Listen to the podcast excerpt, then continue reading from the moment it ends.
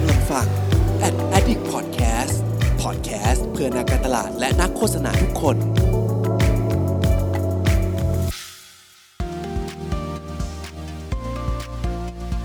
Addict Talk ชวนเพื่อนมาเล่า เมาส์มอยแบบเจาะลึก สวัสดีครับ ขอต้อนรับเข้าสู่ Addict Talk Club รายการ Clubhouse ของ Ad d i c t นะครับที่เราเนี่ยก็จะเรียนเชิญนะครับเพื่อนๆ พี่ๆ คนที่อยู่ในเบื้องหลังของวงการความคิดสร้างสารรค์ หรือผลงานเจ๋งๆ ต่างๆนะครับมาพูดคุยกันนะฮะรวมถึงมาแชร์มุมมอง มาแชร์ประสบการณ์ มาแบ่งปันคำแนะนำดีๆ ที่ถ้าหากว่าเราได้มาฟังได้มาพูดคุยแล้วเนี่ยก็จะได้อะไรดีๆ กลับไปอย่างแน่นอนนะครับ โดยที่ใน Clubhouse ตอนล่าสุดที่ผมวันนี้จะหยิบจับมาแบ่งปันเพื่อนๆกันนี้นะครับ ก็มาในหัวข้อที่ว่าเจาะลึกเส้นทางชีวิตของ 3 หนุ่ม 3 วงการนะครับ พร้อมคำแนะนำในการใช้ชีวิตแบบเรียลๆนะฮะ ซึ่งเป็นการสนับสนุนจากทาง Bridgestone นั่นเองนะครับก็ก่อนอื่นนะฮะที่เราจะมาเจาะลึกเนื้อหาที่วันนี้ผมอยากจะหยิบจับมาแบ่งปันเพื่อนๆกันเนี่ยก็ขอเกริ่นนิดนึงครับว่าทำไมวันนี้เราถึงมาคุยกันเรื่องของเส้นทางชีวิต นะครับ เพราะว่าอย่างนี้ฮะล่าสุดนี้ทาง Bridgestone นะครับแบรนด์ยางที่ผมเชื่อว่าหลายคนก็น่าจะคุ้นเคยกันเป็นอย่างดี แล้วก็เป็นลูกค้าของแบรนด์นี้ด้วยนะครับเขาได้มีการจัดงานแถลงข่าวการเปลี่ยนแปลงครั้งยิ่งใหญ่ของแบรนด์เลยนะครับนั่นก็คือการเปลี่ยนแปลงtagline นะฮะจากเดิมที่ทาง Bridgestone เนี่ยก็จะโฟกัสกับเรื่องของ passion นะฮะแต่ว่าวันนี้ครับสิ่งที่เปลี่ยนแปลงไปก็คือจาก passion จะกลายเป็น solution นะครับดัง tagline เต็มๆที่ว่า solutions for your journey นะครับไม่ว่าการใช้ชีวิตการเดินทางของคุณในทุกเส้นทางเนี่ยมันจะเป็นแบบไหนนะครับทาง Bridgestone เองก็ได้พัฒนา solution ต่างๆ ที่หลากหลายนะครับแล้วก็ตอบโจทย์การเดินทางให้คุณเนี่ยสามารถปลอดภัยทั้งครอบครัวได้อย่างดีเยี่ยมเลยทีเดียว นะครับ ดังนั้นเกิดการเปลี่ยนแปลงครั้งใหญ่แบบนี้นะฮะก็เลยขอหยิบจับแนวคิดนะครับในเรื่องของทั้ง Solution แล้วก็ Journey เนี่ยมาทำให้ใกล้ตัวนะครับถ้าไม่ได้พูดถึงเส้นทางของการเดินทางเพียงอย่างเดียว แล้วเส้นทางชีวิตล่ะจะเป็นยังไงนะครับนี่ก็คือที่มาที่ไปที่วันนี้ผมเลยอยากจะชวนทั้ง 3 ท่านมาพูดคุยกันนะครับ งั้นเพื่อไม่เป็นการเสียเวลานะครับ เราไปฟังบางส่วนจาก Clubhouse ที่เราได้มีการพูดคุยกับแขกรับเชิญทั้ง 3 ท่านกันเลยดีกว่าครับ เชิญครับ งั้นงั้นผมขอเริ่มคำถามแรกเลยแล้วกันนะครับ ก็อยากให้แต่ละท่านนะครับ ทั้งพี่บีพี่เก่งแล้วก็พี่ทอฟฟี่นะครับ ช่วยเล่าให้ฟังหน่อยครับว่าแต่ละคนเนี่ยก่อนที่จะมาเป็นชื่อในเราทุกวันนี้ที่เราเรียกกันอย่างที่ผมบอกพี่เก่ง Creative Talk พี่บี HR The Next Gen พี่ทอฟฟี่แบรดชอว์เนี่ยแต่ละคนครับเคยผ่านอะไรแบบช่วงชีวิตตั้งแต่แบบสมัยเรียนจบเลยอะไรเงี้ยครับ เล่าแลปอัพชีวิตให้พวกเราได้รู้จักหน่อยว่า อยู่ดีๆ พี่มาถึงทุกวันนี้กันได้ยังไงนะครับ เดี๋ยวเริ่มจากพี่บีก่อนก็ได้ครับ ครับ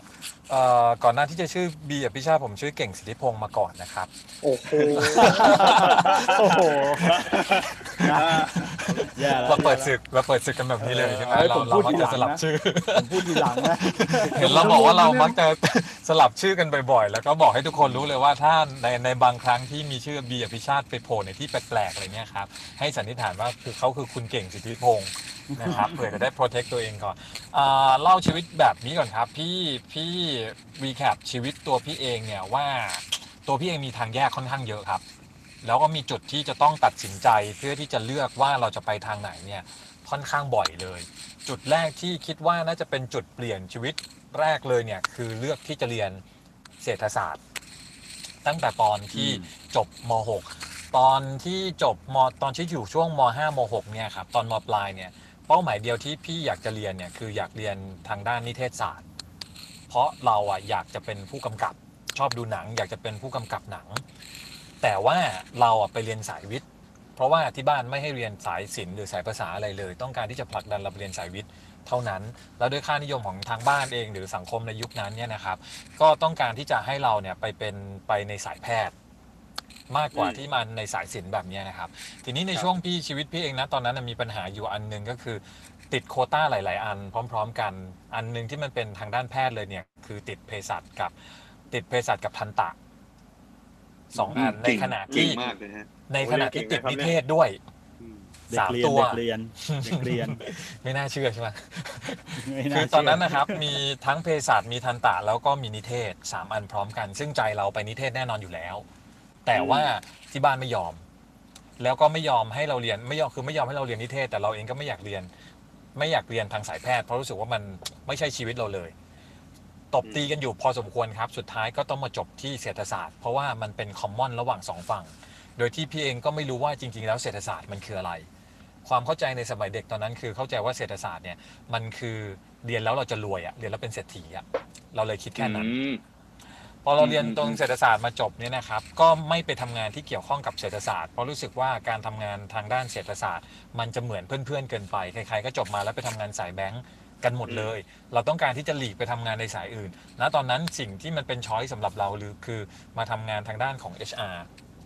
ซึ่งเป็นงานที่เราไม่เคยอยู่ในภาพในหัวของเรามาก่อนเลย แต่เรารู้สึกว่ามันเท่ดีกับการที่ได้มาทำอะไรที่ไม่เหมือนใคร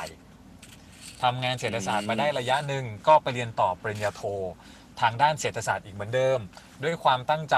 ไม่มีความตั้งใจจะเรียนโท แต่ว่าเป้าหมายของพ่อแม่บอกว่ายังไงมึงต้องจบปริญญาโท เพราะฉะนั้นเราเลยเลือกสิ่งที่เราคิดว่ามันน่าจะง่ายที่สุดสำหรับเราก็เลยเรียนซ้ำเรื่องเดิม พอเรียนซ้ำเรื่องเดิมอืมปั๊บก็เลยจะคิดว่าจะเปลี่ยนสายตัวเองไปในสายของการเงินแทน ไปเป็นผู้จัดการกองทุนไปสอบอะไรเรียบร้อยแล้วมาตัดสินใจเอาตอนสุดท้ายอีกทีว่าไม่ไปดีกว่าขอยืนที่จะเป็น HR ของเราต่อไป ก็เลยเป็น HR มาตั้งแต่ตรงนั้นนะครับ ยาวจนถึงทุกวันนี้ ก็น่าจะเป็น HR มาประมาณสัก 18 ปีแล้วครับ ที่เป็น HR มา อันนี้คือโดยย่นย่อทั้งหมดตลอดช่วงอายุ 39 ปีที่ผ่านมาของพี่ใน 2 นาทีครับ ครับอืมแล้วผมถามเพิ่มได้ไหมพี่บีครับที่ที่ตรงตรงตรงเรื่องของ HR ครับ ผมเห็นว่ามันยังมีแกลบอยู่ ตอนที่พี่อ่าบอกพี่บีมาทำ HR ทำไมครับต้อง HR ครับจริงๆที่จริงพี่บีก็น่าจะแบบทำได้ตั้งหลายฟิลใช่ไหมครับใช่ คือตอนนั้นนะครับมันมีงานของ HR อยู่งานหนึ่งที่จะต้องเกี่ยวข้องกับเรื่องของกองทุนสำรองเลี้ยงชีพหรือ provident fund ซึ่งมันยังใช้สกิลของงานเศรษฐศาสตร์อยู่นิดนึงในความเข้าใจของ HR ยุคนั้นนะ แต่จริงๆอะไม่เกี่ยวเลย แล้วพี่เองก็ยังสนใจในเรื่องของการลงทุนเรื่องอะไรพวกนี้อยู่ก็เลยมองว่าตัวนี้ถึงแม้ว่ามันจะเป็น purely อ่มันจะเป็นมันจะเป็นการมาทำงานในด้านของ HR แต่เราเองก็ยังแอบมีความไม่มั่นใจอยู่นิดนึงว่าถ้ามันเป็น purely HR ที่เราไม่รู้จักเลยเนี่ยมันอาจจะทำให้เรารู้สึกไม่สนุกกับงานตรงนั้นก็ได้ มันเลยมีก้อนของงานของ HR ตัวนี้อยู่ส่วนหนึ่งที่เกี่ยวข้องกับการลงทุนในตลาดทุนในตลาดหลักทรัพย์อะครับก็เลยเป็นจุดเริ่มต้นจากการที่มีตัวนี้เป็นตัว connect ก่อน พื่อให้เราเข้ามาแล้วเรามั่นใจว่าอย่างน้อยเรามีความรู้อยู่ส่วนหนึ่งที่จะทำงานนี้ แล้วน่าจะมีโอกาสประสบความสำเร็จได้ อืมโอเคครับอืมอืมอืมอืมอืมโอเค ก็ได้รู้จักพี่บีเนาะในจุดเริ่มต้นครับว่าพี่บีไม่เคยได้เรียน HR มาก่อนด้วยซ้ำนะครับครับแต่ว่าได้โอกาสแล้วก็มันเป็น เชื่อมเชื่อมโยงกันในสายงานแบบว่าในตัวงานนิดๆหน่อยๆเนาะเลยทำให้ได้ไปคลุกคลีกับ HR นะครับ จนทุกวันนี้ผ่านมา 18 ปีใช่ไหมฮะพี่บีก็ได้อยู่ในวงการนี้มาจนกลายเป็นโอ้โห ตัวท็อปของวงการ HR ในประเทศไทยเลยนะครับ อืมก็อืมอืมโอเคได้แบ่งปันความรู้เนอะให้กับคนอื่นมากมาย ใช่ใช่ครับใช่ผมมาที่พี่เก่งดีกว่าครับ หลายคนครับนี่เนี่ยรู้จักคุณพี่เก่งขับเฮาส์นะครับ พี่เก่ง Creative ทุก Talk เช้าครับผมเราจะจะเปลี่ยนพี่นามเก่งสกุลเป็นพี่เป็นพี่เก่ง Morning Call ครับมอร์นิ่งอ่าพวกเราทุกเช้าอืมเก้าโมงใช่เช้าใช่นะครับใช่มาเจอผมใช่ครับได้เก้าโมงอะเช้าเราโฆษณาก่อนเลย เราเล่นทีเผลออ๋อโอเคโอเคอะเริ่มเลยใช่ต่ไหอมเลยฮะพี่ต่อเลยครับครับใช่ก็ครับเอ่อเป็นทางอชีวิตครับครับคร่าวๆนะครับ ก็ผมอะเอ่อ ผมไม่ผมถือว่าผมเป็นคนโชคดีคนหนึ่งตรงที่ว่าผมรู้ตัวก่อนว่า ผมชอบอะไรตั้งแต่สมัยเด็ก ๆ เลย ก็คือเด็ก ๆ ก็คือประมาณสักประมาณช่วงมต้นมปลายเนี่ยก็รู้แล้วว่าเราเป็นคนชอบคิดชอบทำชอบออกแบบ ชอบวาดรูปชอบดีไซน์อะไรเงี้ยพอเรารู้ตัวตรงนั้นอะ เรารู้ในสิ่งที่เราชอบปุ๊บเนี่ยเราก็เลย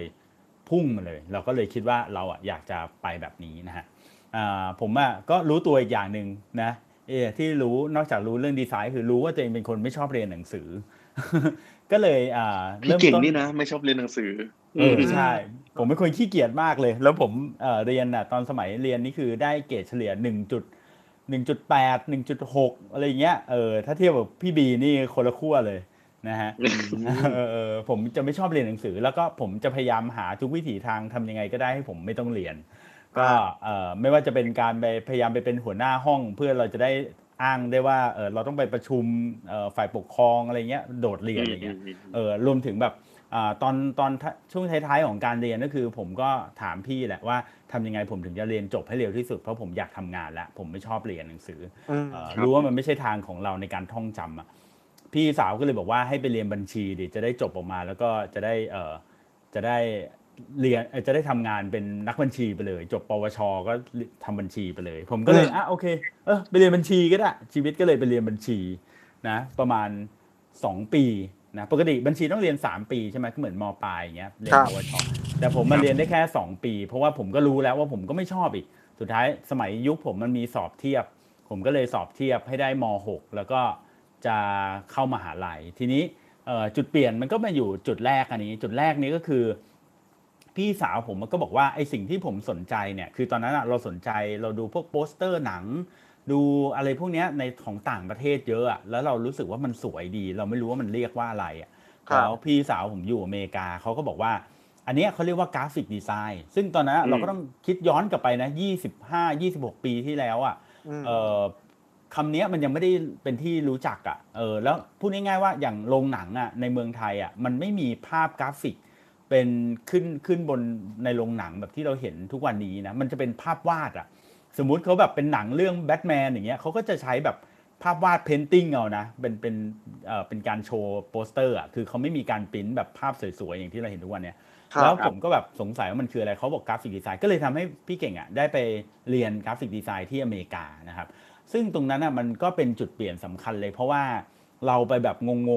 งงงๆมั่วๆภาษาอังกฤษก็ไม่รู้เรื่องเท่าไหร่เลยนะฮะแต่ก็สุดท้ายก็ไปเรียนอยู่ที่นั่นได้จนจบ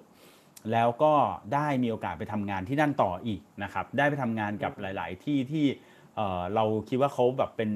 เอ่อที่มันเจ๋งมาก อย่างเช่น Martha Stewart อย่างเงี้ยครับหรือว่าทำกับครับ CNN หรือว่าทำกับรัฐบาลอเมริกาอะไรเงี้ยอ่ารวม ๆ แล้วอยู่ที่นั่นประมาณ 7-8 ปีนะครับอยู่ที่อืม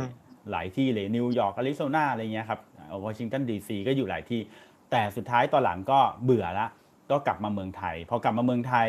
อ่าทำงานได้ประมาณปีหนึ่งรับฟินฟรีแลนซ์สุดท้ายก็เปลี่ยนใจมาเฮ้ยเปิดบริษัทดีกว่านะครับอืมโดย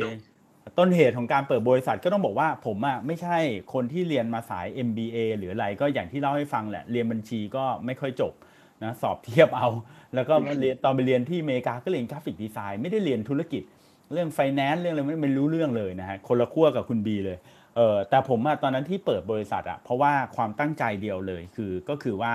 เอ่อตอนเราไปรับฟรีแลนซ์ที่บริษัทใหญ่บริษัทหนึ่งอะนะฮะซึ่งเอ่อบริษัทนั้นเราอยากทำงานกับเขามาก แล้วเขาบอกว่าเขาอะไม่รับฟรีแลนซ์เขาบอกว่าคนที่จะมารับงานกับเขาได้อะต้องเป็นบริษัทเท่านั้น เราอะเป็นคนที่เหมือนกับว่า เราไม่สนแหละว่าอุปสรรคอะไรข้างมันอยู่ข้างหน้าเออแต่เราอยากได้อะเราต้องได้ นะทีเนี้ยมันเป็นความท้าทายแล้วเขาก็บอกเป็นบริษัทเท่านั้นเราก็เลยเฮ้ยงั้นจดบริษัทมันซะเลยนะครับไม่ได้กลัวเลยว่าจดบริษัทเป็นเรื่องยากต้องใช้เงินทุนหรืออะไรอืมเราก็คิดว่าบริษัทมันเป็นแค่กระดาษแผ่นเดียวที่เราแค่ไปจด แล้วก็อะไรอย่างเงี้ยอืมครับเออเราก็ไปจดเลย แล้วเราจดเสร็จปุ๊บ เราก็รับงานนั้นได้จริง ๆ นะฮะซึ่งเอ่อบริษัทนั้นก็คือเอ่อ Siam Discovery นะตอนนั้นสำหรับเราคือใหญ่อ๋อเอออืม ใช่ใช่ใหญ่คืครับอใหญ่คือคือเรามั่วมากแบบขนาดสัญญาเอ่อเอกสารสัญญาต่างๆ ที่ทำตอนนั้นก็ยังมั่วเลยเอาสัญญาแบบเช่าบ้านไปไปทำสัญญากับ Siam Discovery อะคิดดูเออมั่วมามาก แล้วจนแบบ Siam Discovery ตอนหลังตอนหลังต้องทำสัญญาใหม่ให้เราเลยนะฮะก็แบบเอ่อก็อาจจะเป็น learning หนึ่งที่ที่หลายๆคนอาจจะเอ่อเข้าใจได้ว่าเอ๊ะถ้าเกิดเราอยากเป็นเจ้าของบริษัทจริง ๆ มันอยู่ที่แบบความพยายามนะมันอาจจะไม่จำเป็นที่จะต้องมีเอ่ออะไรเยอะมากก็ได้นะ ถ้าเราแบบ willing นะ สุดท้ายก็ทำ RGB 72เนี่ยครับเป็น creative agency มา 20 ปี แล้วก็ช่วงระหว่างนั้นก็มี side project นะ เป็นเหมือนทำงานแบบ hobby ก็คือทำงาน conference เนี่ยแหละนะครับทำเล่น ๆ ทีแรก 70 คนก็โตขึ้นมาเรื่อย ๆ จนครั้งล่าสุดที่เยอะที่สุดก็คือ 5,000 คน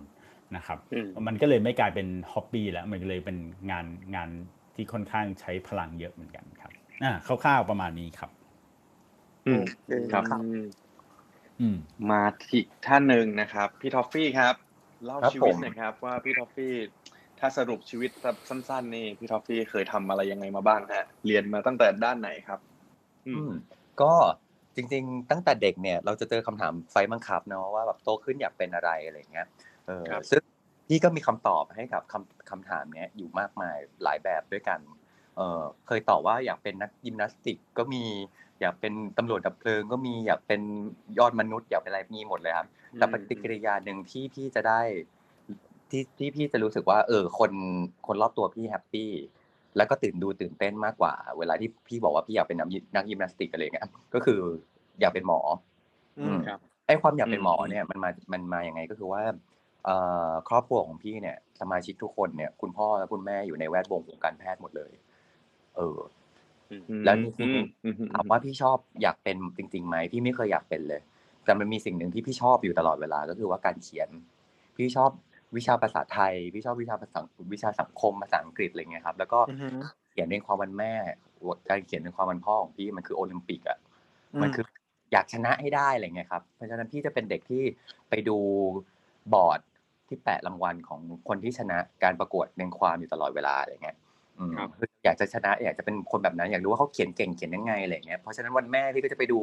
ดูว่าเขาเขียนกันยังไง เพื่อที่ว่าเดี๋ยววันพ่อเดี๋ยวจะเอาแบบนั้นบ้างอะไรเลยเออ แล้วก็ แต่ที่ผ่านมาก็ไม่เคยชนะเลยครับ แต่แค่แค่รู้ว่าแบบเออเราชอบการเขียนเนาะชอบวิชาภาษาไทย จนกระทั่งมาถึงช่วงที่ต้องเลือกแผนการเรียนมสมสี่อะครับ เออมันเราเนี่ย ในใจเนี่ยเราอยากเรียนศิลป์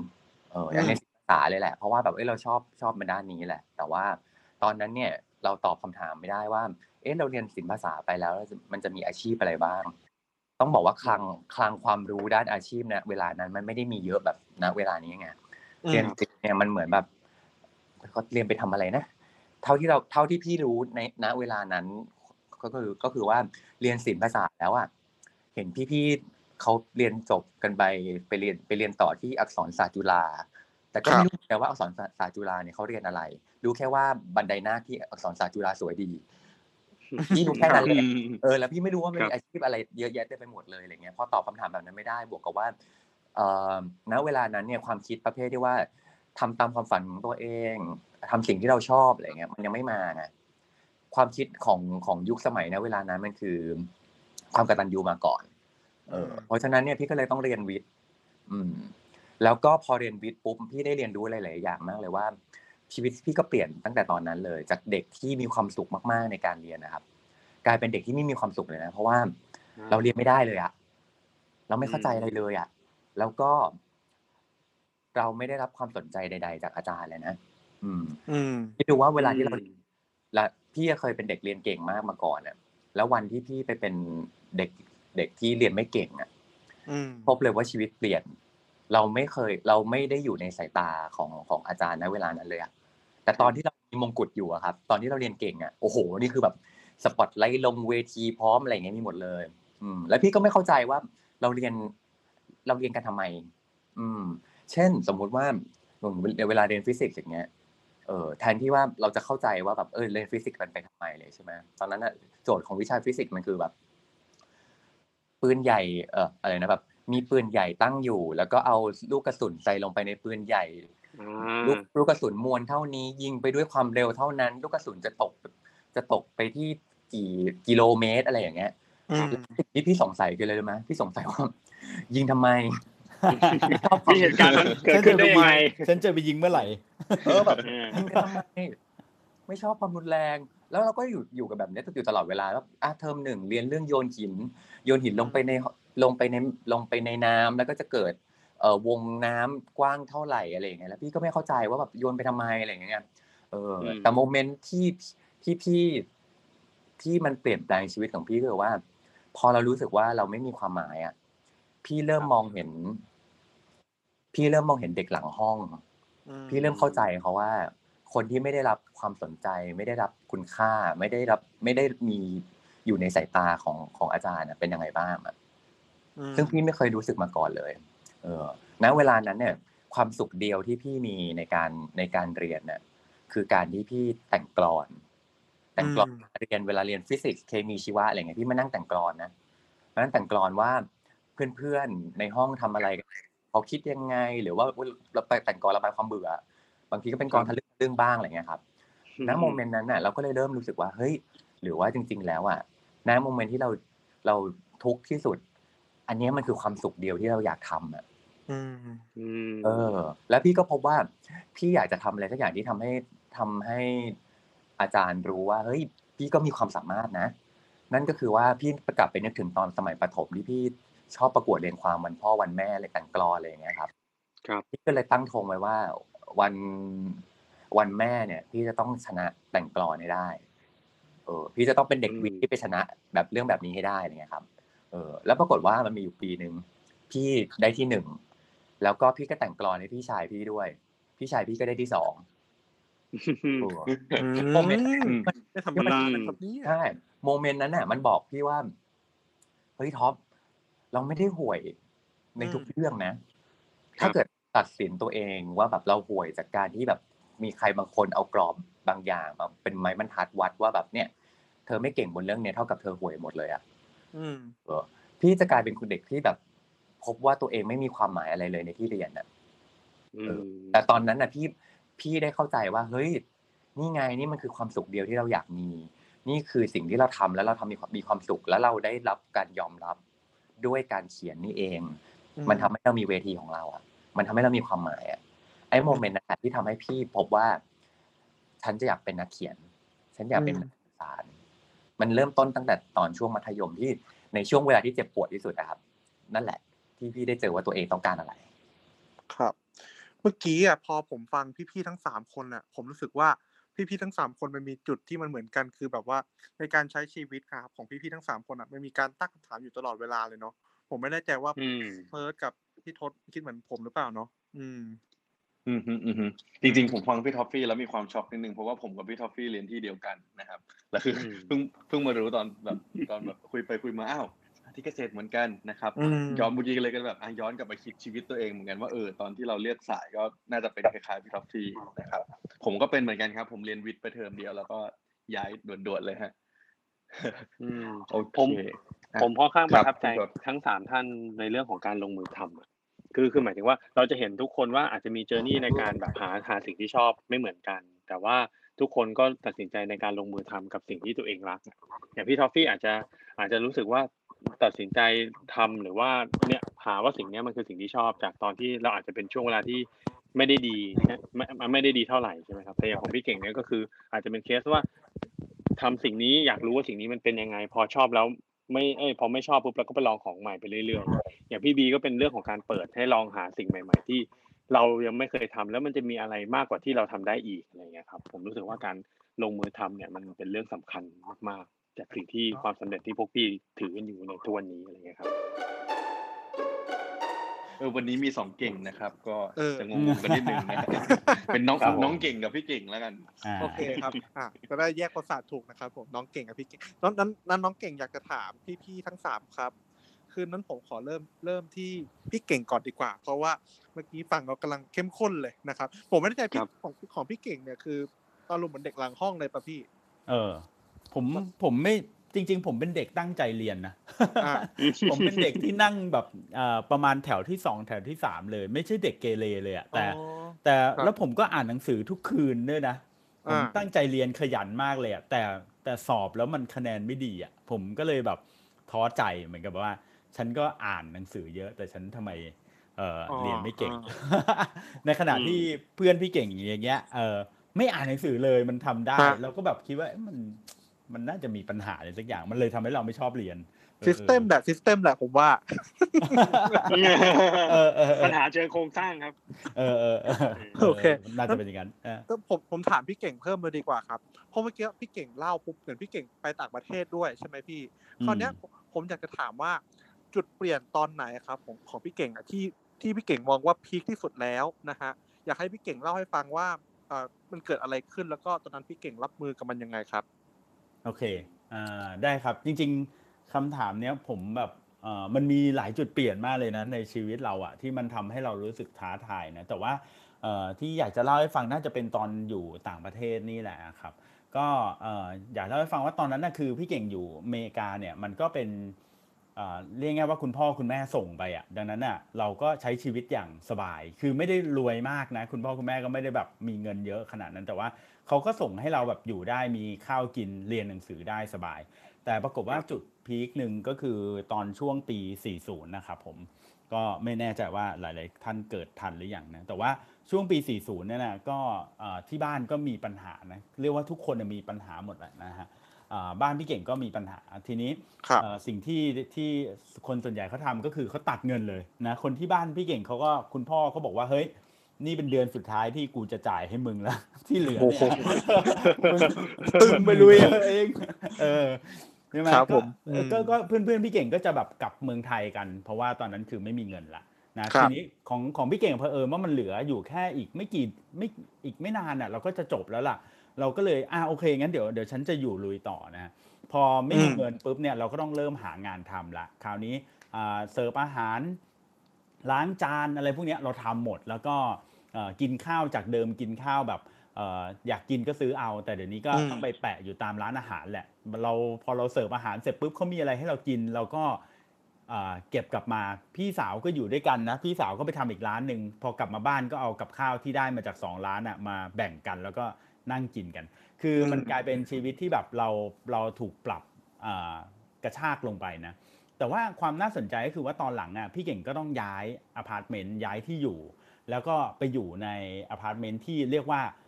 อยู่ในกลุ่มแบบคนที่แบบมันไม่ใช่กลุ่มคนที่เราเคยอยู่ด้วยอะนะคนที่แบบ room ต้องไปแชร์ roommate กับเอ่อคนเม็กซิกันอืมเออที่แบบว่ามันติดยาต้องเรียกว่าติดยาเลยนะ ติคดรับยาครับ แล้วก็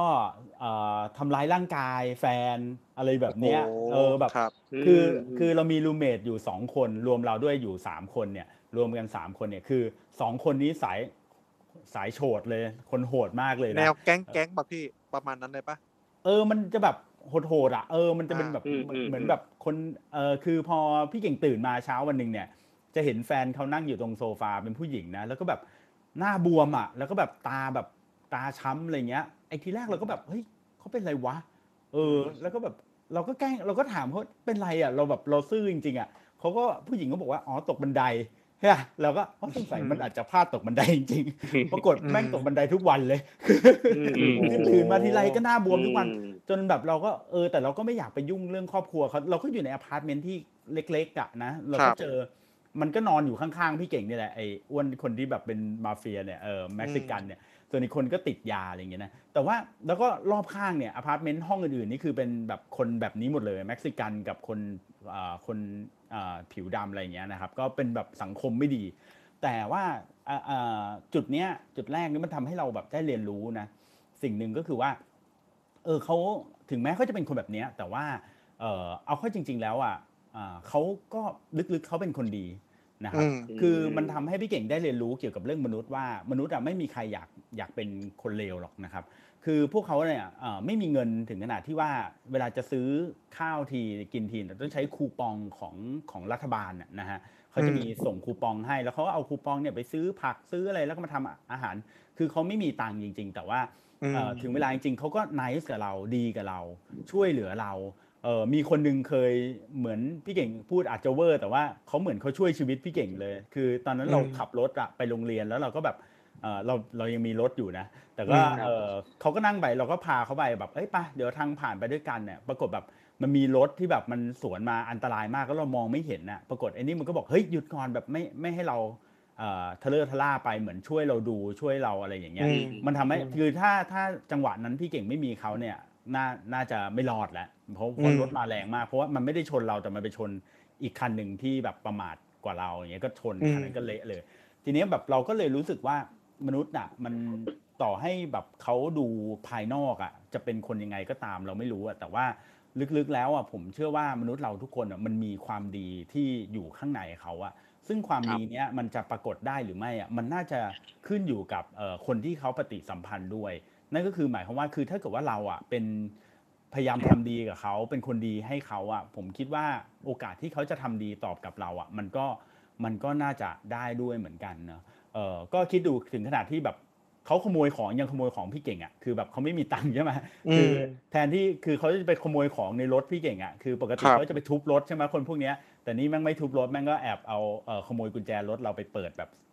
สวยๆหน่อย แล้วก็รถเราก็ไม่พังเรากลับเข้ามาในรถดีเฮ้ยของกูหาย เอ๊ะเอาใครเอาไปวะก็คิดว่าน่าจะเป็นเพื่อนเรานี่แหละมันไม่มีใครเข้ารถเราได้แล้วอะไรอย่างเงี้ยครับคืออันนี้คือจุดแรกนะคือจุดแรกเนี่ยมันก็เป็นทำเป็นจุดที่ทำให้เราแบบเข้าใจชีวิตคนมากขึ้นนะแต่ว่าอืมพอมาตอนหลังอะเราก็เริ่มคิดแล้วว่าเฮ้ยเราจะทำงานแบบเออเขาเรียกว่าอะไรอะทำงานแบบเสิร์ฟอาหารแบบนี้ไปต่อไปเรื่อยๆอะมันไม่ได้แน่ๆเราก็เลยอยากจะใช้วิชาที่เราเรียนมาก็คือดีไซน์เนี่ยมา ช่วยต่อยอดชีวิตเราดีกว่ามันอาจจะดีขึ้น ซึ่งมันทำให้ผมได้เอ่อ learning ที่สองนะก็คือตอนนั้นเนี่ยอินเทอร์เน็ตมันเข้ามาพอดีประมาณปี 1997 1998 ตอนนั้นนะครับฮะเอ่อครับพี่เก่งก็เลยได้เริ่มเรียนรู้เกี่ยวกับอินเทอร์เน็ต เขียนโค้ดทำเว็บไซต์อะไรประมาณเนี้ยครับ พอเริ่มตอนนั้นปุ๊บเนี่ยเรากลายเป็นคนที่เอ่อโลกนี้ต้องการ เราต้องพูดอย่างนี้เลยนะ คือ ทุกบริษัททุกองค์กรที่เราไปสมัครงานไปคุยกับเขาอะเขาต้องการคนที่มีสกิลแบบนี้หมดเลยอืมนะพอพอมาถึงจุดนั้นปุ๊บเนี่ยชีวิตเราเปลี่ยนเลย เราอยากเรียกค่าตัวเราเท่าไหร่เขาก็ยอมจ่ายนะจากเดิมที่ใบเสิร์ฟอาหารเนี่ยได้ชั่วโมงละ4เหรียญ4 32 ก็ 120 บาทใช่ไหมกลายเป็นว่าตอนนั้นนะพี่เก่งค่าตัวกลายเป็นชั่วโมงละประมาณเกือบร้อยเหรียญนะเออจาก4เหรียญกลายเป็นร้อยเหรียญนะ ร้อยเหรียญก็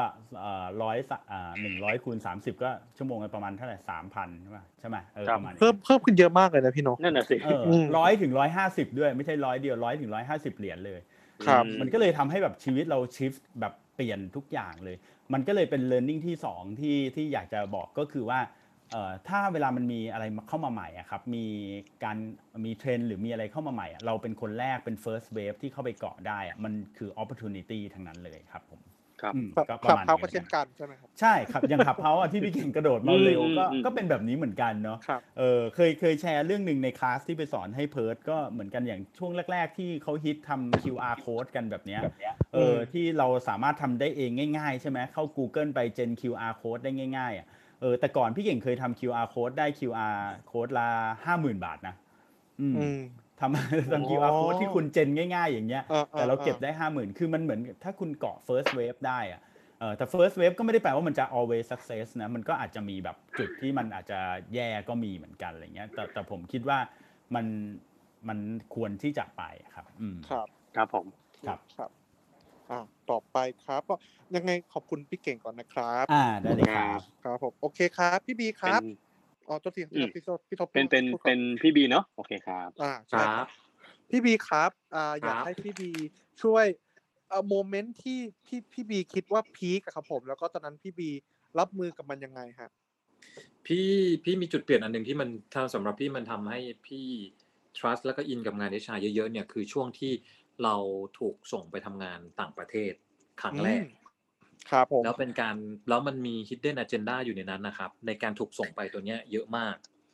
เป็นการถูกส่งไปทำงานต่างประเทศที่อินโดนีเซีย โดยที่ฝั่งบริษัทปลายทางอะเขาไม่ได้ต้องการเรา ไม่ได้ต้องการพี่อ่าไม่ได้ต้องการ HR เขาต้องการหน่วยงานอื่น เขาต้องการอ่าแต่เฉพาะเอนจิเนียร์ไป ในขณะที่ฝั่งเราอยากจะส่งไป เพราะเราอยากจะให้มีคนของเราเนี่ยไปเรียนรู้อะไรบางอย่างที่เป็น practice สำหรับที่ประเทศนั้นอ่า โดยที่ไอ้ครับ hidden agenda ตัวนี้เนี่ย ตัวพี่อะไม่รู้อ๋อเพราะฉะนั้นสิ่งที่เกิดขึ้นรับผมคือพี่เลยเลยกลายเป็นเป็นส่วนเกินของโปรเจกต์นั้นในอืมประเทศในประเทศนั้นทันทีอ๋อเป็นส่วนเกินของประเทศนั้นเลยเอนะอเป็นส่วนเกินของของโปรเจกต์ของประเทศนั้นทันที พอไปคตรัรงบปลายทางปั๊บมันทำให้ตัวเราเองอะ ไม่มีโพสิชันลงอืม ไม่รู้จะทำอะไร แล้วไม่ได้รับการ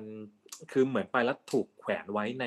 ในหน่วยในประเทศนั้นๆ ที่เป็น HR ของประเทศนั้นบริษัทนั้น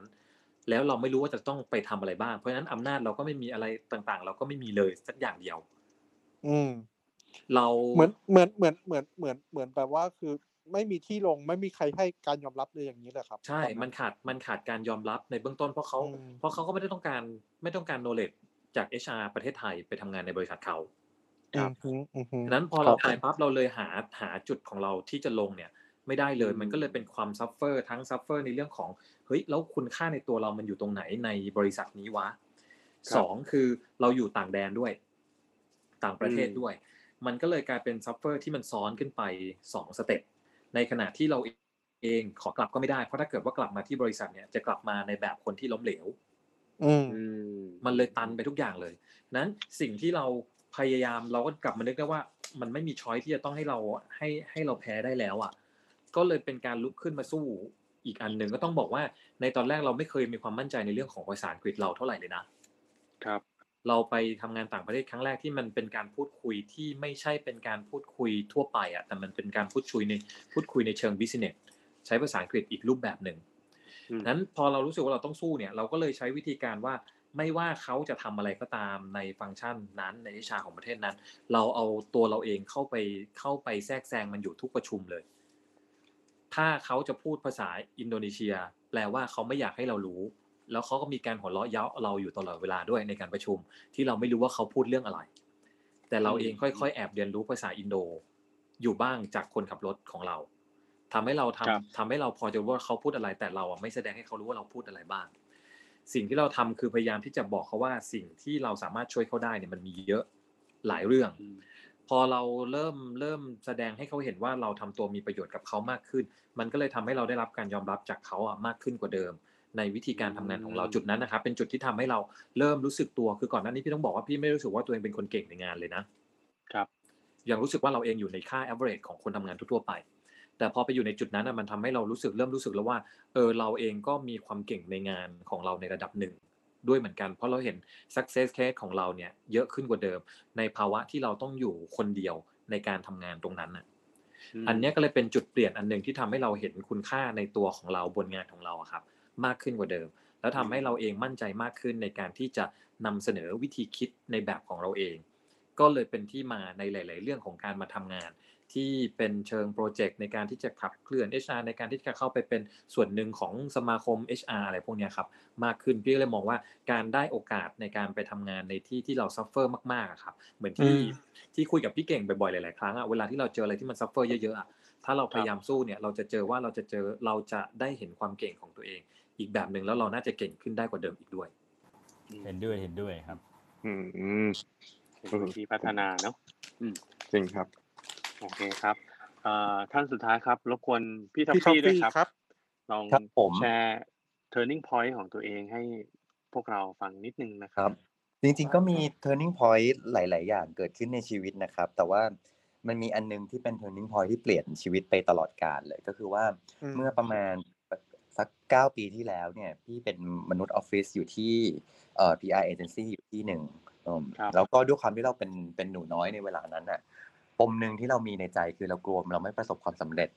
อืมซึ่งหลายเชื่อว่าหลาย ๆ คนก็คงคงเคยรู้สึกว่าแบบเออทำไมเราไม่เก่งสักทีหรือเราอยากจะทำงานเพื่อให้ประสบความสำเร็จให้ได้นะครับ พี่ก็เป็นคนแบบนั้นเหมือนกันพี่ก็พอเรากลัวกลัวที่จะไม่ประสบความสำเร็จอะพี่ก็จะทำงานอย่างบ้าคลั่งมาก เอออืมคือทำงานหามรุ่งหามหามค่ำอยู่ตลอดบางทีก็กลับดึกอะไรอย่างเงี้ยนะครับ แล้วก็ก็จะเครียดด้วย เออเพราะกลัวจะไม่ไม่ประสบความสำเร็จ จนมันมีอยู่ปีหนึ่งซึ่งเอ่อปกติแล้วทุกวันแม่เนี่ย พี่จะกลับบ้านไปเจอคุณคุณพ่อคุณแม่ แต่ปีนั้นน่ะ พี่ไม่ได้กลับไปแล้ว พอตอนที่ไม่ได้กลับเนี่ย เรายังยังมีความรู้สึกอยู่เลยด้วยซ้ำว่า เออ วันหยุดนี้ก็ดีเหมือนกัน เราจะได้เคลียร์งานได้ต่อเพราะงานเยอะมากมากๆเลย อืม ปรากฏว่าในเช้าวันแม่วันนั้นนะครับ ตอนเช้าอะพี่ตื่นมาแล้วพี่ก็หายใจไม่ออกอืมแล้วพี่ก็เหมือนมีความรู้สึกแบบ เหมือนมีอะไรมากดทับหน้าอกพี่ เออ ในโมเมนต์นั้นอะตอนแรกพี่ก็แบบเออหรือว่าเราออกกำลังกายเยอะไปเนาะอะไรเงี้ยเออเพราะพี่เป็นคนชอบออกกำลังกายอยู่แล้ว อ่า ก็เลยไม่ได้เอะใจอะไร จนประมาณสายช่วงสายแล้ว แล้วพี่ก็รู้สึกว่าแบบมันมันไม่โอเคละพี่ก็เลยขับรถไปที่โรงพยาบาลเองเออครับ พอไปขับรถไปที่โรงพยาบาลครับ ก็ก็คุณหมอก็ตรวจ คุณหมอก็เลยถามว่า คุณหมอตกใจมากนะแล้วคุณหมอก็ถามว่า เอ่อคุณสูบบุหรี่หรือเปล่าครับ ไม่ครับ คุณกินเหล้าหรือเปล่าครับ ไม่ครับ คุณเล่นยาหรือเปล่าครับ ไม่ครับอืมเออไม่มีทั้งสามข้อเลย แล้วเขาก็บอกว่าแบบ ตอนเนี้ย หัวใจของคุณห้องหนึ่งกำลังจะหยุดเต้นแล้ว เราต้องผ่าตัดเดี๋ยวนี้เลยเกิดอะไรขึ้นนะพี่ทอฟฟี่นั่นน่ะสิคือ moment นั้นน่ะอืมตอนที่ขับรถไปพี่แค่คิดว่าเดี๋ยวได้กินยาแล้วเราก็กลับบ้านนอนอ่าเออออืมอืมคือไอ้ moment นั้นอะพี่ช็อกมากแล้วว่าแบบเฮ้ยมันเกิดอะไรขึ้นกับเราวะแล้วอยู่ๆทำไมแบบหัวใจห้องนึงเรากำลังจะหยุดเต้นเลยครับ ตอนนั้นเนี่ยก็เลยให้คุณหมอกับคุณพ่อคุยกัน ตอนนั้นคุณพ่อกับคุณแม่ของกับพี่เนี่ยคืออยู่คนละที่คุณพ่อกับแม่คุณแม่พี่อยู่เพชรบูรณ์พี่อยู่กรุงเทพอยู่ ครับเขาก็เลยคุยกัน แล้วในระหว่างที่เขาคุยกัน พี่ก็ ก็หวงไปหมดเลยเพราะพี่พี่กลัวมาก คุณพ่อครับพี่ก็กลับมาบอกว่า คุณหมอพี่คุณหมอเนี่ยก็ยื่นโทรศัพท์กลับมา บอกว่าคุณพ่ออยากคุยด้วย เอออืมป้าก็บอกป้าก็บอกพี่ว่า เราจะทำทุกทาง ให้หนูมีชีวิตอยู่ให้ได้ ไม่ต้องกลัวนะลูก เอออืมและตอนนั้นนะด้วยคำพูดนั้นน่ะ มันทำให้พี่เต็มไปด้วยด้วยคำถาม เยอะไปหมดในหัวเลยว่าแบบที่ผ่านมาเราทำอะไรวะที่ผ่านมาอืมเราเคยคิดแต่ว่าแบบเอ้ย ชีวิตเรามีเวลาอีกตั้งเยอะเราอายุแค่ยี่สิบกว่าๆเองยี่สิบห้ายี่สิบหกอย่างเงี้ยเออแล้วมีเวลาอีกเยอะมีความฝันอะไรเรายังไม่ต้องทำก็ได้เออหรือว่าเวลาที่พ่อแม่โทรมาเราก็ยังไม่ต้องรับก็ได้ทำงานก่อน เดี๋ยวค่อยคุยกัน เรายังมีเวลาอีกเยอะ แต่ตอนนั้นน่ะมันเหมือนแบบ มันซีเรียสมากแล้ว แล้วมันมันมันต้องผ่าตัดอยู่นั้นแล้วอะแล้วมันอันตรายอืมด้วยคุณหมอพี่จำได้เลยว่าพี่เห็นกราฟ หัวใจของพี่มันตกลงเรื่อยๆครับมันขึ้นมาหน่อยนึงมันก็ตกลงตกลงเรื่อยๆแล้วพี่รู้สึกว่า อันนี้มันของจริงว่ะท็อปเอออันนี้ไม่ได้แบบมันเล่นๆแล้วอะ แล้วครับ ตอนที่พี่เข้าห้องผ่าตัดอะ พี่ต้องผ่าตัดสองครั้งในวันเดียวอืมคือผ่าตัดแรกเนี่ยไม่ผ่าตัดแรกไม่ประสบความสำเร็จ เออแล้วเขาบอกว่าเคสเคสของพี่เป็นเคสพิเศษ เออต้องผ่าตัดบอต้องผ่าตัดบายพาสด้วย พี่ก็เลยถามอืมว่าผ่าตัดบายพาสเนี่ยมันมันมันเป็นยังไงเหรออะไรเงี้ยเขาก็บอกว่า เออเขาจะต้องผ่าซี่โครงพี่ออก แล้วก็ยกซี่โครงนั้น แล้วก็ไปเปลี่ยนเส้นเลือดในหัวใจ แล้วเขาบอกว่าอืมตอนเนี้ยมีทางเลือกอยู่สี่ทางด้วยกัน หลังจากการผ่าตัด นั่นคือหนึ่งคือมีชีวิตอยู่คือรอดสองคือเป็นอัมพาตสามเป็นคือเป็นอัมพฤกษ์สี่คือเสียชีวิตโอ้โหมีทางเลืยาอกกทุกอันเลยมีพี่มีแบบว่ามีดีอันเดียว เออมีแบบมีห้าเปอร์เซ็นต์ว่ะเออห้าเปอร์เซ็นต์อะ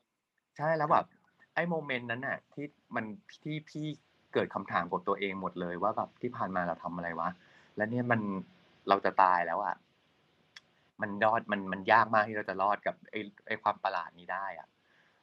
แล้วมันคือการตายที่แบบ ในวันแม่อะครับ ในวันที่ทุกคนบอกรักกันผ่านบอกรักแม่ผ่าน Facebook กันอย่างเงี้ยอืมพี่ไม่ได้อยู่กับคุณพ่อคุณแม่อะแล้วมันคือโมเมนต์ที่พี่อยากเจอคุณพ่อคุณแม่ที่สุดอะแล้วเชื่อไหมว่า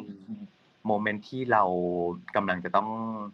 เข้าห้องผ่าตัดแล้วเราโทรศัพท์คุยกับคุณพ่อคุณแม่ด้วยความรู้สึกที่ว่า เราจะอาจจะไม่ได้เจอกันอีกแล้วอะ ครับนั้นน่ะมันมันพูดไม่ออกเลยนะพี่มีความรู้สึกว่ามัน เราอยากบอกรักเขาจังเลย เรามีอยากเราอยากขอโทษ เราอยากขอบคุณเราอยากอะไรทำอะไรหลายๆอย่างอะแต่ว่าเวลามันจะหมดแล้วอะครับ พี่ก็เลยตั้งใจว่า ถ้าพี่ผ่านผ่าตัดครั้งนี้ไปได้อะพี่จะเปลี่ยนชีวิตใหม่หมดเลย พี่จะไม่บ้างาน พี่จะมีความฝันอะไรพี่จะทำให้มันเต็มที่ พี่จะไม่คิดว่าเราจะมีเวลาอีกแล้วอะแล้วพี่จะดูแลความรู้สึกของคนที่พี่รักให้ดีที่สุดเพ ราะว่าเราไม่มีคำคำว่าคำคำว่าแน่นอนอีกแล้วในชีวิต เออแต่ที่สำคัญก็คือว่าถ้าผ่านไปได้นะจะเอาเรื่องเนี้ยไปเล่าให้ทุกคนที่เคยบ้างงาน พี่จะไปเล่าให้ทุกคนที่เคยรู้สึกว่าเอาไว้ก่อน เดี๋ยวค่อยทำก็ได้ พี่จะไปบอกให้ทุกคนรู้เลยว่าชีวิตมันไม่แน่นอน แล้วพี่จะเปลี่ยนชีวิตใหม่ ก็คือแล้วโชคดีมากที่ตอนผ่าตัดนั้นน่ะ พี่รอดมาได้ครับ วันเช้าวันแรกที่ผ่าตัดเสร็จแล้วก็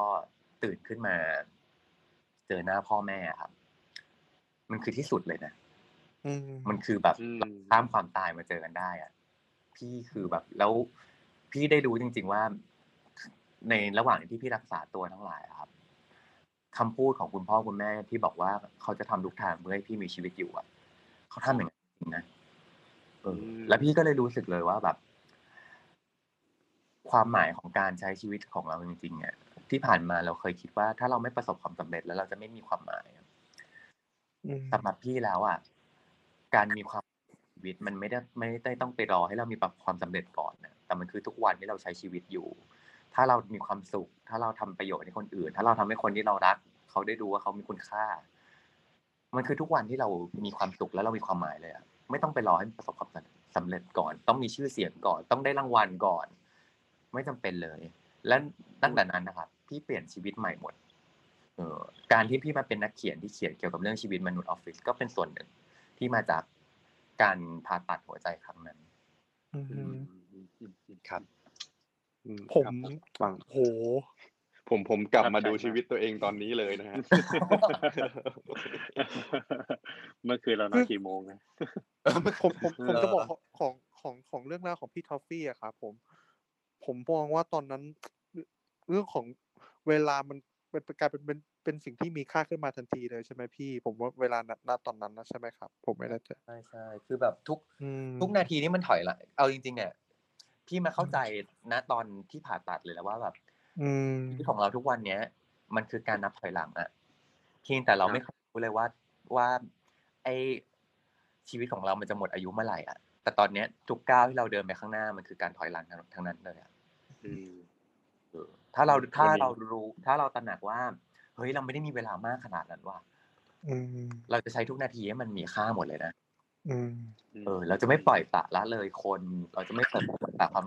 ปล่อยปละละเลยความรู้สึกของเขาถ้าเราก็เราใจเราจะไม่อยากโกรธเขานาน เราจะให้อภัยอืมคนเป็นอะไรอย่างเงี้ย เอออครับมันมันชีวิตมันจะเปลี่ยนไปหมดเลยครับ แค่แค่เพียงเราแต่ว่า เราเปลี่ยนคำว่า เดี๋ยวกับเดี๋ยวนี้อืม เวลาเราบอกว่าเดี๋ยวมันคือแบบเอาไว้ก่อนช่างมัน แต่พอเราใส่คำว่านี้เป็นเดี๋ยวนี้ action เราเปลี่ยนเลยนะอืมครับ อืม จากอนาคตสู่ปัจจุบันนะครับ ก็โอ้โหจริง ๆ เราว่ามันตรงตามชื่อห้องเรามากเลยอะเพราะว่าเรารู้สึกว่านอกจากจะเส้นทางการทำงานแล้วยังเป็นเส้นทางของชีวิตด้วยเนาะเราได้ฟังเรื่องราวของการได้ต้องไปอยู่ในที่ที่เออเราไม่ได้รู้จักใครเลยอย่างของพี่บีเนาะ หรือของเคสที่เพิ่งฟังจบไปของพี่ทอฟฟี่ แล้วก็ของพี่เก่งที่ต้องเจอกับสถานการณ์เศรษฐกิจที่ที่เข้ามาโดนกระทบต่อครอบครัว โอเค ผมคิดว่าเรื่องต่อไปที่เราอยากให้ทางพี่ๆทั้งสามท่านนะครับ ช่วยแชร์ก็คือว่า ผมคิดว่าในวันวันหนึ่งอะครับ พนักงานทุกคนหรือว่าเป็นน้องๆแล้วกันนะครับ ต้องเจอวันเวลาที่เป็น turning point ของตัวเองเหมือนกันนะครับ วันและวันเหล่านั้นอะเขาก็ต้องต้องพิสูจน์ตัวเอง แล้วก็ต้องใช้กำลังใจกำลังกายในหลาย ๆ เรื่องมากๆเลยก็เลยอยากถามพี่ๆแต่ละคนนะครับว่า มีช่วยฝากหลักคิดหรือว่าสิ่งที่ควรจะต้องทำหรือเอ่อเป็นแนวทางในการที่จะผ่านพ้นช่วงเวลาเหล่านั้นไปได้ แล้วก็ทำยังไงให้เราเป็นคนที่ดีขึ้นในทุกๆวันได้อย่างเงี้ยครับ อืมน่าจะประมาณนี้งั้นเออผมขอเชิญที่พี่บีก่อนแล้วกันนะครับ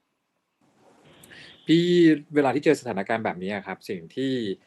สิ่งที่มันจะเกิดขึ้นเนาะคือความรู้สึกหวั่นไหว ความรู้สึกไม่แน่ใจ ความรู้สึกว่าเราจะทำมันได้ไหม เหมือนอย่างสถานการณ์ที่พี่เจอตอนที่ไปอยู่ที่ต่างประเทศเนี่ยนะในภาวะแบบนั้นนะครับ สิ่งที่จะช่วยเราได้มากที่สุดก็คือเรื่องของการตั้งสติ ด้วยตัวเราเองให้ดีฉะนั้น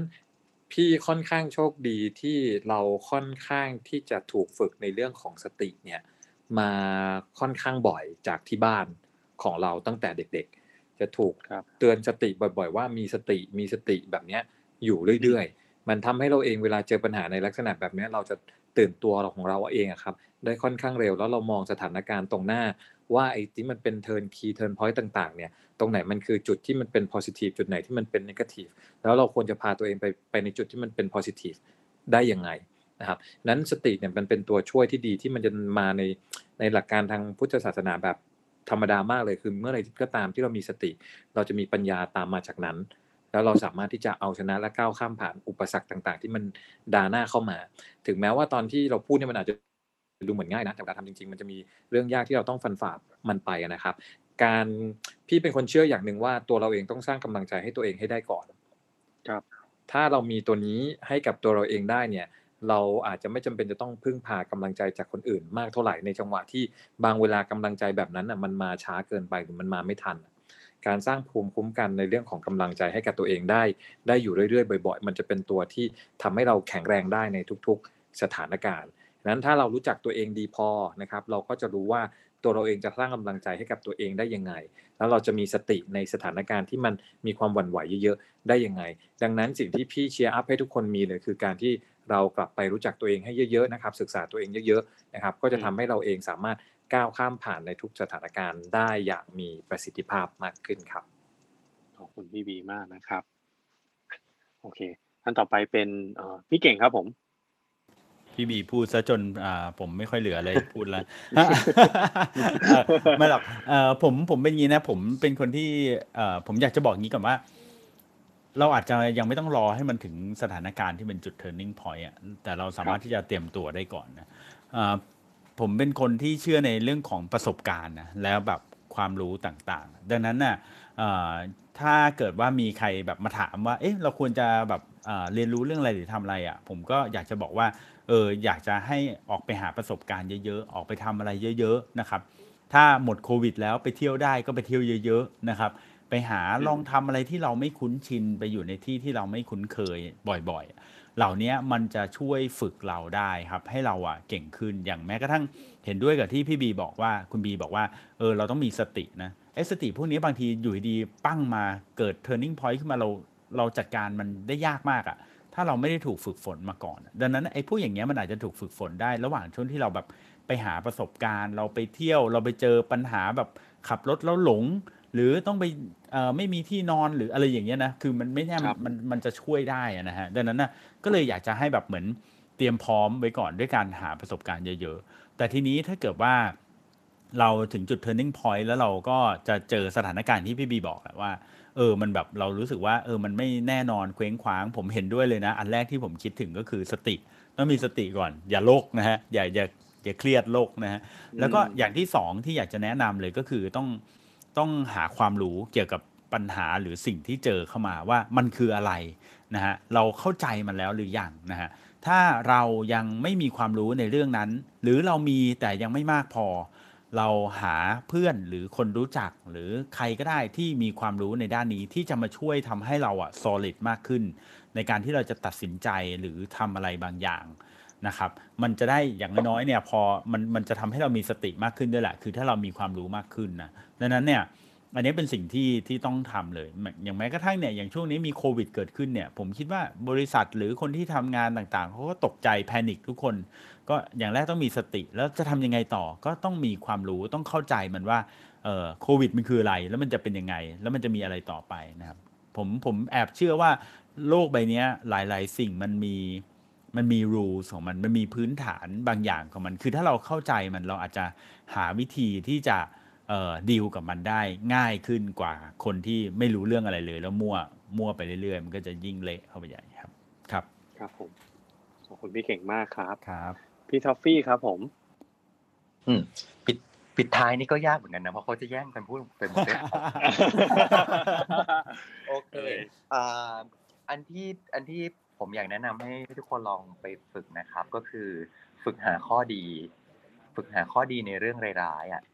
ในทุกเรื่องร้ายๆที่เราเจออยู่ครับ มันมีมันมีเรื่องดีๆอยู่ในนั้นซ่อนอยู่แหละ เพียงแต่ว่าเราจะมองเห็นหรือเปล่า อย่างตอนที่ผมต้องไปเรียนวิทย์แล้วก็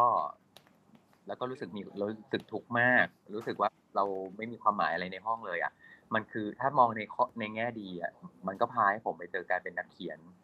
ในแง่ดีมันก็พาให้ผมได้ไปเข้าใจคนที่เป็น underdog คนที่ไม่เคยได้รับความหมาย มันก็เลยกลายเป็นจุดที่ทำให้ผม ไม่อยากจะปฏิบัติกับคนอื่น ให้เขารู้สึกว่าไม่มีความหมาย เพราะว่าผมก็เคยอืมเพราะผมเคยเป็นคนที่ไม่ได้รับความหมายนั้นมาก่อน เอออืมเหมือนกับตอนที่เอ่อตอนที่ผ่าตัดเหมือนกันครับ มันเป็นเรื่องที่มันเลวร้ายมากแหละ แต่ว่าในในแง่ดี มันก็เราก็เจอเหมือนกันว่า ถ้าเราไม่ผ่านจุดๆนั้นน่ะ เราอาจจะละเลยอะไรอีกหลายอย่างไปกันเลยไปเลยก็ได้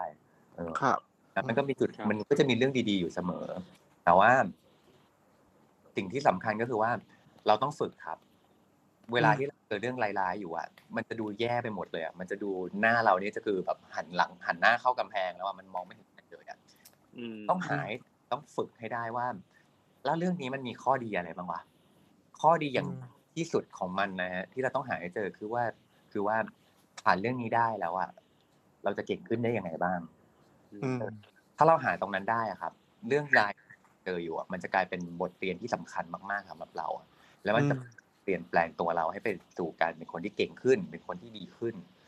แต่ว่าแน่นอนว่าในช่วงเวลาที่มันกำลังแบบขมุกขมัวที่มันยากเย็นอยู่อะครับแล้วก็เรารู้อยู่แล้วแหละว่าวันหนึ่งเราจะต้องผ่านไปไปไปให้ได้อะแต่ถ้าตอนนั้นตอนนี้นะตอนถ้าณตอนนั้นเศร้าอยู่ ตอนนั้นไม่ไหว ให้โอกาสตัวเองได้เศร้านะครับคเรื่องรันี้บสำคัญมากๆจริงๆว่า คนเราไม่จำเป็นจะต้องแข็งแกร่งอยู่ตลอดเวลา ไม่จำเป็นจะต้องรู้สึกว่าตัวเองเป็นฮีโร่อยู่ตลอดเวลา ไม่ต้องแบกความหวังของตัวเองมากขนาดนั้น หรือแบกความหวังของคนอื่นตลอดเวลาฮะถ้าตอนนี้มันไม่ไหว เศร้า เศร้าเลยซื่อสัตย์กับความรู้สึกแล้วก็ปล่อยให้เราได้ได้ทุกข์ตรงนั้นก่อนพอเราหายเหนื่อยแล้วอะครับเราไอ้สายตาที่เราเคยรู้สึกว่ามันมันมองไม่เห็นอะไรเลยอะเราจะเริ่มเห็นข้อดีๆ เราจะเริ่มเห็น วิธีการคลี่คลายปัญหา เราจะเริ่มเห็นว่า เฮ้ยปัญหาเนี่ยอะไรบ้างวะแก้ไขมันได้ยังไงบ้าง ถ้าเราแบกตลอดเวลาแล้วเราไม่เคยปลดปล่อยให้ตัวเองได้ ไม่เคยได้อนุญาตให้ตัวเองได้เศร้าได้อ่อนแอได้เปราะบางเลยอะเราจะไม่มีทางเลยที่เราจะได้เห็นปัญหานั้นอย่างรอบด้าน เราจะไม่มีทางที่จะเข้าใจตัวเอง เราจะไม่มีทางเลยที่จะอ่อนโยนกับตัวเราซึ่งคือคนที่เราต้องดูแลที่สุดด้วยครับ โอเคครับ โอ้โหเมื่อกี้ทั้งสามพี่ๆทั้งสามคนแบบให้ข้อคิดเยอะมากเลยนะครับนั้นนั้นผมขออนุญาตรีแคปอีกครั้งหนึ่งเผื่อท่านไหนเมื่อกี้อ่า ไม่ได้ฟังนะครับ ผมสำหรับพี่บีเพื่อนะเพื่อครัตบกหล่นอืมอ่าเผื่อตกหล่นใช่ครับ โอเคสำหรับพี่บีนะเมื่อกี้ที่ผม cap ออกมานะครับอ่าอย่างแรกเลยถ้าเกิดว่าเราเจอแบบ turning point ในชีวิตเนี่ยนะครับ ให้เรามีสติอยู่เสมอเนาะดูว่าโอเคตอนตอนนี้ต้องทำอะไรต้องแก้ปัญหายังไง อย่าล่กนะครับ อ่าอืมจากนั้นนะครับอ่าก็คือต้องมีการ support ตัวเองให้กำลังใจตัวเองว่าอะฉันทำได้นะครับฉันลุยไปได้นะครับ นี่คือของของพี่บีนะครับ ของพี่เก่งนะครับอ่าของพี่เก่งเนี่ยก็คืออยากให้เราอะครับผมได้ออกไป explore นะครับ ประสบการณ์ใหม่ๆ ให้เยอะออกจากคอมฟอร์ z โซนไปเจออ่าโลกใหม่ ๆ เรื่องราวใหม่ ๆ คนกลุ่มใหม่ ๆ อะไรใหม่ ๆ ให้เยอะนะครับ ผมแล้วก็ที่ที่ที่ให้ไปอย่างเงี้ยเพราะว่าทำให้เรารู้ว่า อนาคตเป็นยังไงบ้างแล้วเพื่อให้เราต้องเตรียมตัวตัวเองเสมอนะครับผม โอเค อ่า คราวนี้สุดท้ายนะครับ ก็คือของพี่ทอฟฟี่พี่ทอฟฟี่นะครับเมื่อกี้ตอนที่ผมฟังนะ สิ่งหนึ่งเลยนะครับ ที่ผมเห็นชัดเลยก็คือ อย่างแรกเลยคือเราต้องหัดอ่ามองหาข้อดีในเรื่องร้ายๆให้เจอนะครับผมเพราะว่าทุกๆ ทุก ๆ เรื่องร้ายอาจจะเป็นมีบทเรียนที่ที่เราสามารถเอาไปปรับใช้ได้อยู่นะครับ แล้วก็โอเค เรา เราต้องหัดอ่าให้โอกาสตัวเองได้อ่าเศร้าได้เสียใจบ้างนะครับผมเพื่อให้อ่าไม่อยากให้ตัวเองมันกดกดดันเกินไปนะครับ ผมแล้วก็มองให้เห็นว่าเมื่อผ่านเรื่องนี้แล้วนะครับ เราจะเก่งขึ้นอย่างไรได้บ้างครับ และนี่ก็คือบางส่วนจาก Clubhouse ที่เราได้พูดคุยกับพี่ๆทั้ง 3 ท่านนะครับ ซึ่งผมเชื่อว่าหลายๆ คนเนาะถ้าได้มีโอกาสฟังนะครับ ถึงแม้ว่าจะฟังในพอดแคสต์วันนี้เองนะครับ แต่ผมก็เชื่อว่าน่าจะได้เห็นชีวิตเห็นเส้นทางต่างๆ ที่แน่นอนครับในอนาคตชีวิตของเราเนี่ยมันอาจจะมีการเปลี่ยนแปลงในทุกเมื่อนะครับ แต่ว่าวันนี้เนี่ยเราก็ถือว่าได้รับคำแนะนำดีๆ จากพี่ๆทั้ง 3 ท่านนะครับ ซึ่งผมเองก็ต้องขอขอบคุณนะครับ พี่เก่ง Creative Talk พี่บี HR The Next Gen นะครับ แล้วก็พี่ทอฟฟี่แบรชออีกครั้งหนึ่งมาก ๆ เลยนะครับ ที่ให้เกียรติมาพูดคุยกันในครั้งนี้นะครับ รวมถึง co-moderator ของผมอีก 2 ท่านด้วยนะครับ ทั้งคุณเก่งแล้วก็คุณทศ The Level Up นั่นเองนะครับก็ก่อนจะจากกันนะครับผมก็ขออนุญาตย้ำอีกสักครั้งหนึ่งละกันนะครับว่าล่าสุดนี้นะครับทาง Bridgestone เนาะก็ได้มีการปรับเปลี่ยน tagline แล้วนะครับหลังจากนี้ถ้าเพื่อนๆเห็น tagline ใหม่ก็จะได้เฮ้ย รู้แล้วว่ามันมีการเปลี่ยนแปลงเกิดขึ้นนะครับ นั่นก็คือ solutions for your journey นะฮะหลังจากนี้จะมี solution ดีๆ เยอะแยะมากมายนะครับที่จะตอบโจทย์ journey ของเรานะครับอย่างที่วันนี้เราได้ฟังพี่ๆแชร์รายละเอียด หรือว่าชีวิตต่างๆเนาะว่าเฮ้ยชีวิตบางคนเขาก็อาจจะเรียบง่ายนะแต่บางคนอาจจะต้องแบบลุยหนักหน่วงหน่อยนะครับแน่นอนว่าไม่ว่าจะเป็นแบบไหนก็ย่อมมี solution ที่ตอบโจทย์แตกต่างกันไป นะครับเหมือนกับ Bridgestone นะฮะที่ก็มีประเภทยางที่หลากหลายนะครับรวมถึงเทคโนโลยีใหม่ๆ ให้เลือกมากมายเช่นกันนะครับไม่ว่าจะเป็น journey แบบไหน Bridgestone ก็มี solution ตอบโจทย์ให้คุณและครอบครัวได้เดินทางอย่างปลอดภัยเสมอ นะฮะ โดยก่อนจากกันนะครับ ผมขอแนะนำ1 solution ที่ตอนนี้เนี่ยทาง Bridgestone กำลังพัฒนาขึ้นมานะครับ เพราะว่าผมรู้สึกว่าตื่นเต้นกับเทคโนโลยีนี้มาก ๆ นะครับ นั่นก็คือ BI Tech นะครับ BI Tech คือ solution ที่จะทำให้เราเนี่ยสามารถเช็คลมยางได้อย่างง่ายดายมากยิ่งขึ้นมาก ๆ เลยนะครับ ผ่านทางแอปพลิเคชันนะฮะ โดยหลักการจะเป็นอย่างนี้ครับ เวลาปกติแล้วเนี่ยเวลาเราจะต้องแบบเฮ้ยฉันอยากรู้ว่าลมยางฉันต้องเติมไหมเนี่ยเราก็ต้องขับรถเข้าไปที่ปั๊มเนาะแล้วก็ลงไปวัดดูนะฮะแล้วก็ดูว่าอะถ้ายางนี้อ่อนก็ต้องเติมนะครับแต่ในอนาคตนี้ครับทาง Bridgestone ในเทคโนโลยี BI Tech เนี่ย เราจะสามารถรู้ได้ทันทีเลยนะครับ โดยที่มันจะมีอุปกรณ์วัดแรงดันลมยางเนี่ยติดอยู่ที่ยางนะครับแล้วก็จะส่งข้อมูลผ่านทางบลูทูธเนี่ยเข้ามาที่แอปของเราได้แบบ real time ในทันทีนะฮะ ก็จะบอกได้เลยว่ายางล้อไหนเนี่ยเป็นยังไงบ้าง อะยางล้อซ้ายหน้านี้ ตอนนี้ลมอ่อนนะ ควรจะต้องเติมนะครับ ก็สามารถตั้งค่าให้ส่งเตือนมาทางไลน์ได้ด้วยนะครับ เพราะว่าตอนนี้ทาง Bridgestone เนี่ยก็มี Line Official Account แล้วด้วยนะครับ ดังนั้นก็ถ้าหากว่าใครอยากจะติดตามเทคโนโลยีใหม่ๆ จากทาง Bridgestone คนนะครับ อยากจะรู้ว่า เฮ้ย solution for your journey เนี่ย มีอะไรใหม่ ๆ บ้างนะครับ ก็สามารถติดตามรายละเอียดเพิ่มเติมได้ที่ทางเว็บไซต์ www.bridgestone.co.th นะครับ หรือว่าทาง Facebook นะครับ Facebook Bridgestone th นั่นเองนะฮะ หรือว่าอีกช่องทางหนึ่งนั่นก็คือ Line Official Account at Bridgestone th นะครับ ก็จะมีข้อมูลผลิตภัณฑ์ ข้อมูลบริการบริการต่างๆ รวมถึงโปรโมชั่นอื่น ๆ เยอะแยะมากมายเลยนะครับ ก็สามารถเข้าไปติดตามกันได้นะครับ แล้วก็ต้องขอบอบคุณทาง Bridgestone อีกครั้งหนึ่งนะครับสำหรับการสนับสนุนการจัดเซสชั่น Clubhouse ในครั้งนี้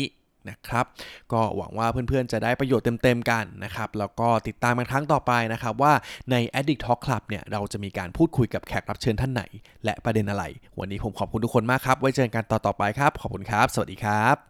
Thank you for listening at Addict Podcast.